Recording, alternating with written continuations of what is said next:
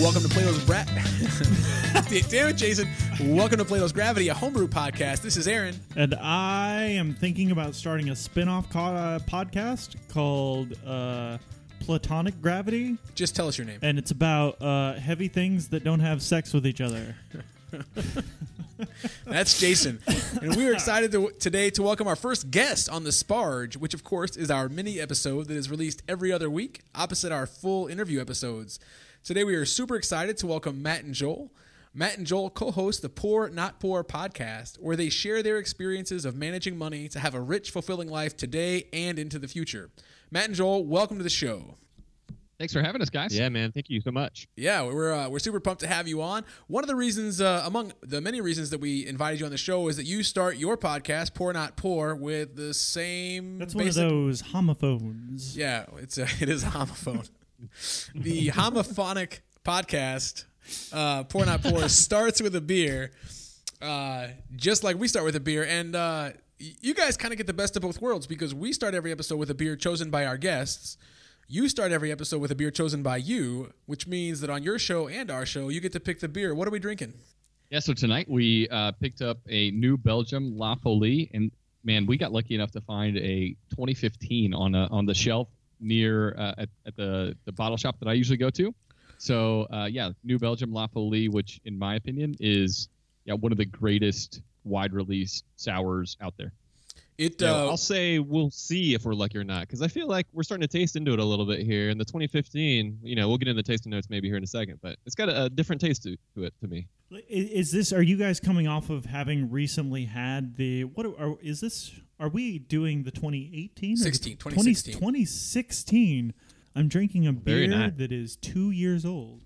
That's kind of crazy because you know I love I love getting into an old beer every once in a while, something you know, a couple two three years old, and just kind of seeing what happened to the beer, lay Yeah. it down, and and just like okay, how does that differ from you know what I'm used to drinking when I drink a fresh beer like this? And I think a, a La Folie, specifically you know barrel aged sours, Mhm. and then you know wood aged uh, or barrel aged stouts and like wood aged sours like this are, are just perfect to lay down and just kind of see what happens. I, you know what, I, uh, I agree hundred percent. Um, I mean, it's a weird. Like, I don't know that I necessarily think about beers tasting fresh because by by and large, you get them fresh and then you drink them. Like, they they're not usually old when they get to you, but this, even being two years old, like there, there's nothing.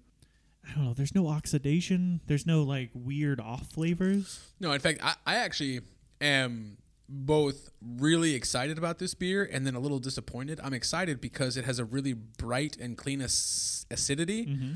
The malt, like the malt of the brown ale, like gives like I can taste it, but it's really just supporting that acidity. And then I'm a little disappointed because I thought it would be more complex. I thought there'd be like more going on, but honestly, it's just really clean and fresh. So definitely, Nice. definitely a drinker. Yeah, I'm hundred percent Yeah, on well, board with this. I, I'll say that the uh, I feel like our the previous like more recent La Folies that we've had have tasted a little brighter. Like, Okay. like normally there's a little more uh, tartness, and so you know ours is a year older here, and I feel like I mean correct me Joel, or you tell me what you think too, but I just I feel like it's a lot more mellow than uh, than sort of what I have recorded in my brain as to how it tastes. Yeah, and it's always interesting because I'm like trying to remember the last time I had it and what it tasted like. But I do think yeah, this Since is a, then, you've had a hundred beers, Right, so it's right. like, okay, what the hell? Like, can I actually remember? I don't know. right. But I think yeah, I think you're right. I think this one is a little mellower. I'm getting a little more of the wood of like the oak Yeah, Mhm. on this year, and the you know that kind of uh, tart vinegar flavor that I'm used to in a Flanders Red, and particularly in the La Folie. I feel like it's just diminished a little bit, and that's probably because it's three years old. Yeah, it's mellow. Yeah, but uh, It's like chilled out. still solid, but on a on a uh, Flanders, man, I love that kind of that vinegar tartness, and, and it's just backed off a little bit. It's a little too reserved on the 2015, although still solid beer. Yes. I feel I like love it. if you got more barrel coming through in this, I feel like that still sounds. In fact, I would be interested to see this beer. Uh, I would probably I would be interested to see this beer like five years old and see Yeah. how much more of that barrel, how drastic. It's it's a thing that Aaron and I tr- traditionally have done when we've brewed beers is we'll put one back for at least six months Just even see. even if it's not supposed to be put back, like we'll put like a an, like an overhopped IPA back just to see what the hell happens. that jet fuel. just to see what happens. It's I never like it. it's never good. Usually it turns into a barley wine, in my opinion. yeah, it's it's it's never good, but it's nice to have the experience of, of, of what happens. Yeah. I mean, I feel like it helps you understand the flavors more when you know what's falling out oh, when. Oh yeah, You know? I love that experimentation to know to know what's falling out and to know what it does to the specific types of beers. I love that. I love the sort of A/B testing and Yeah. kind of going into it with your with your eyes open. That's yeah, cool. and even some of those fresh IPAs, right? Like a few weeks on it can make a major difference. Like, I feel like especially some of those local IPAs, you get uh, a can of it, and when you you're a week or less in, it's I mean it's almost like it just came out of the draft line. But Yeah. once you know it's a month, month and a half old, it it already has a different taste. And Yeah, it's got And I think it's sometimes just like better, missing sometimes a little worse. bit of that fresh bite or something, you know? Yeah. Yeah, and I, I I think sometimes with those New England IPAs, I, I like them three or four weeks old because they lose some of the vegetation that you get with all that hops. Don't you So- be bringing your goddamn d- college book learning words into here like vegetation? the a vegetable little too much So vegetation in my uh, beer. Get out I of here. I didn't know three syllable words were going to be a part of this Yeah. conversation. yeah, Too much. That's we're, we're, you know what? Let's let's just move past. Let's move past the beer tasting.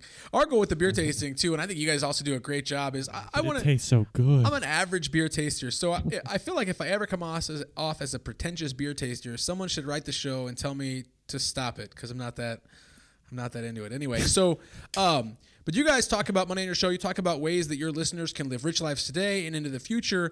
And a lot of our listeners probably think that they might want to open a brewery someday, which is a, a common theme for home brewers, and especially you know if you if you want someone to encourage you to begin a, a brewery, brew your own beer at home and share it with people. They'll just say, "Hey, man, you should start a brewery," no matter what. Uh, so, can you talk about uh, maybe some good ideas you guys might have to people who want to save up money or find some capital to start a brewery? Yeah. Well, well, first I'll say, I mean, just as an anecdote, that's exactly. Are you guys familiar with Monday Night Brewing in Atlanta? Uh-uh. no. Monday Night. They are, I think, easily at this point the the best sort of production brewery. Uh, maybe not only in Atlanta, but I would say in Georgia as well. Okay. Okay. And they started out as three dudes that started meeting together on Monday nights and started brewing beer.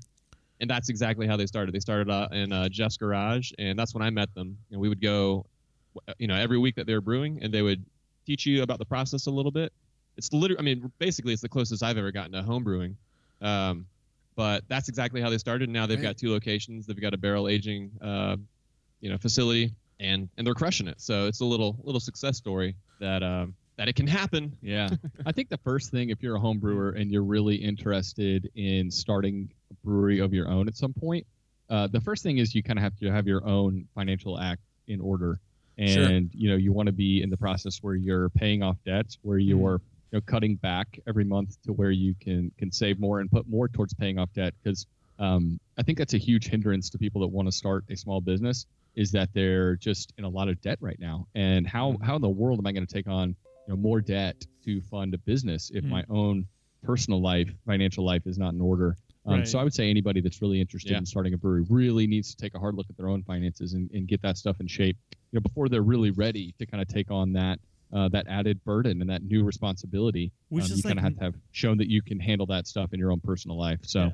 Which is like not a thing that you want to hear when you're thinking about, oh, I'm going to do an artistic pursuit. I'm going to make a thing. Right. And that's all I care about is making the thing. But really, if you're going to be the person making the thing to sell, you also have to be the person running the whole ecosystem. The Sure. whole, like the yeah finances. i think i think an, i think yeah i think another thing people need to think about by the way too like because it is artistic and you love doing it Mm. but like where is where's the market where you live too is there an opening for you to start a brewery like for instance here in where we live in atlanta we actually have one of the lowest per capita craft beer outputs in the nation Wow. and so what Really? seems like a really crowded market Yeah. to me Believe it is or not. actually not terribly crowded here in Atlanta. And so you could start a brewery here, uh, a, a nice neighborhood brewery, and you, you could be completely fine. But you know, if you're starting one in Southern California, it, it might be a lot more difficult. So or you know, know what the people around there like to drink and, and what they're into, and then also make sure that there's you know a market availability for your brewery out there. You don't want to start something and realize, oh crap, I'm five hundred thousand dollars into this, and I, I I think there's too many breweries and it's oversaturated. Yeah. I mean, that's like, uh, I mean, that's a good point because no matter how good your homebrew is, the amount of work you'd have to put in to open a brewery in like Asheville or Oh, yeah. one of those other huge brewing towns is just would be insane. Exactly. Well, that's so you guys are obviously familiar with Stone Brewing, but the uh, Yeah, you know Mitch Steele, Yeah. Mr. Mr. West Coast IPA himself, uh, he announced, I guess it was maybe three years ago, they announced that he was going to be opening a brewery in Atlanta, Oh. and people were like, "What?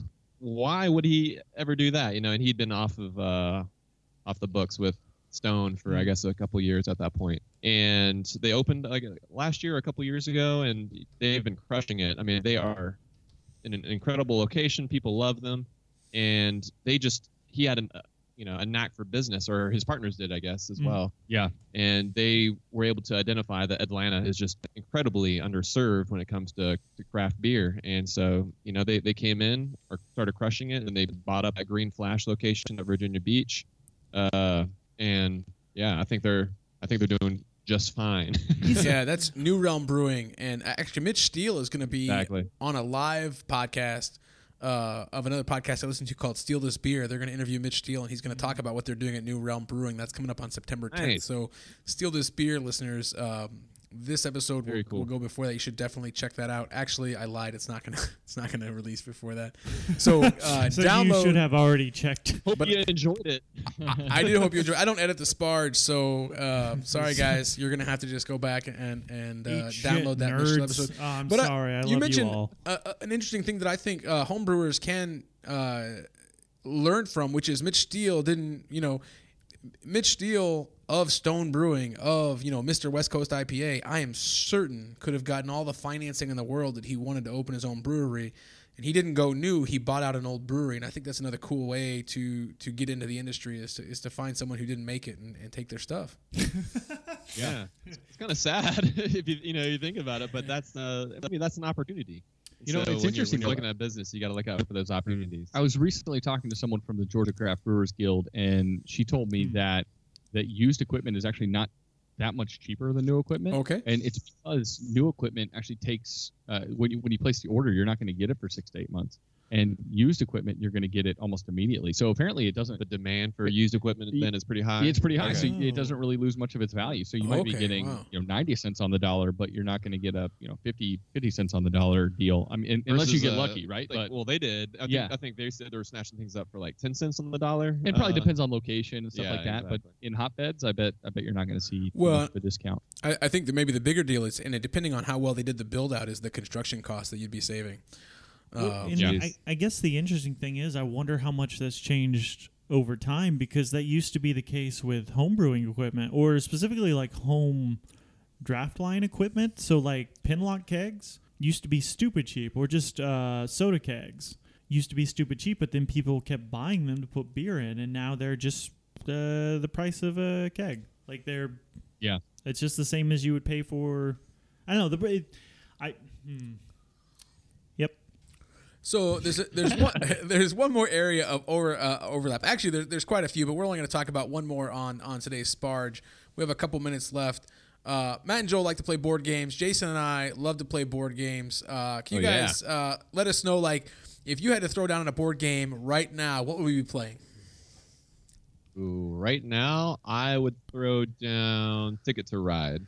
All right, just a classic. It's been a, it's been around for forever. Yeah. It's not super nerdy. I, I, I get the impression you guys are more into like ultra nerd games. We, we don't hate on Ticket to Ride. Ticket to we have we have like the collector's edition with the bigger size board and the plastic pieces in the tin. This is true. It's actually the first. blah blah. um, Collector's edition.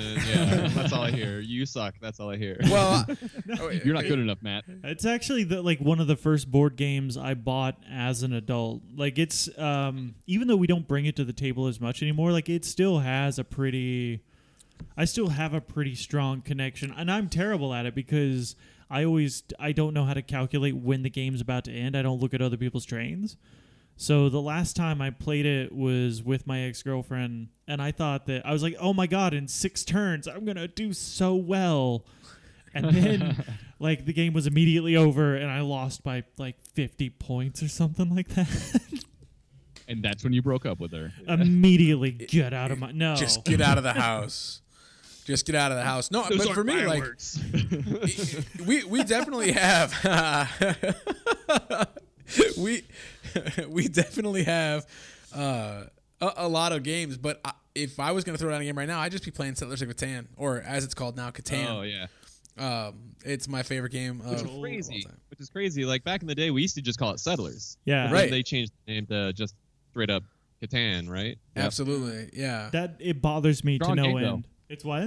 It's a strong game though. It's still got man. It's still Oh. got playability. I you know I've gotten into so many other games that I don't play it nearly as much. But uh, but yeah, it's still super strong, and I actually kind of miss the interaction that you have. Like when the you trading. Catan. yeah, yeah. yeah, because like a lot of these other games that I played, they don't have that element where you're bartering with people and you're kind of probably talking Stop a little more being shit. An asshole, Joel. Yeah. Yeah. Stop it. They Exactly. they honestly that like my, they, they won't trade with me at all.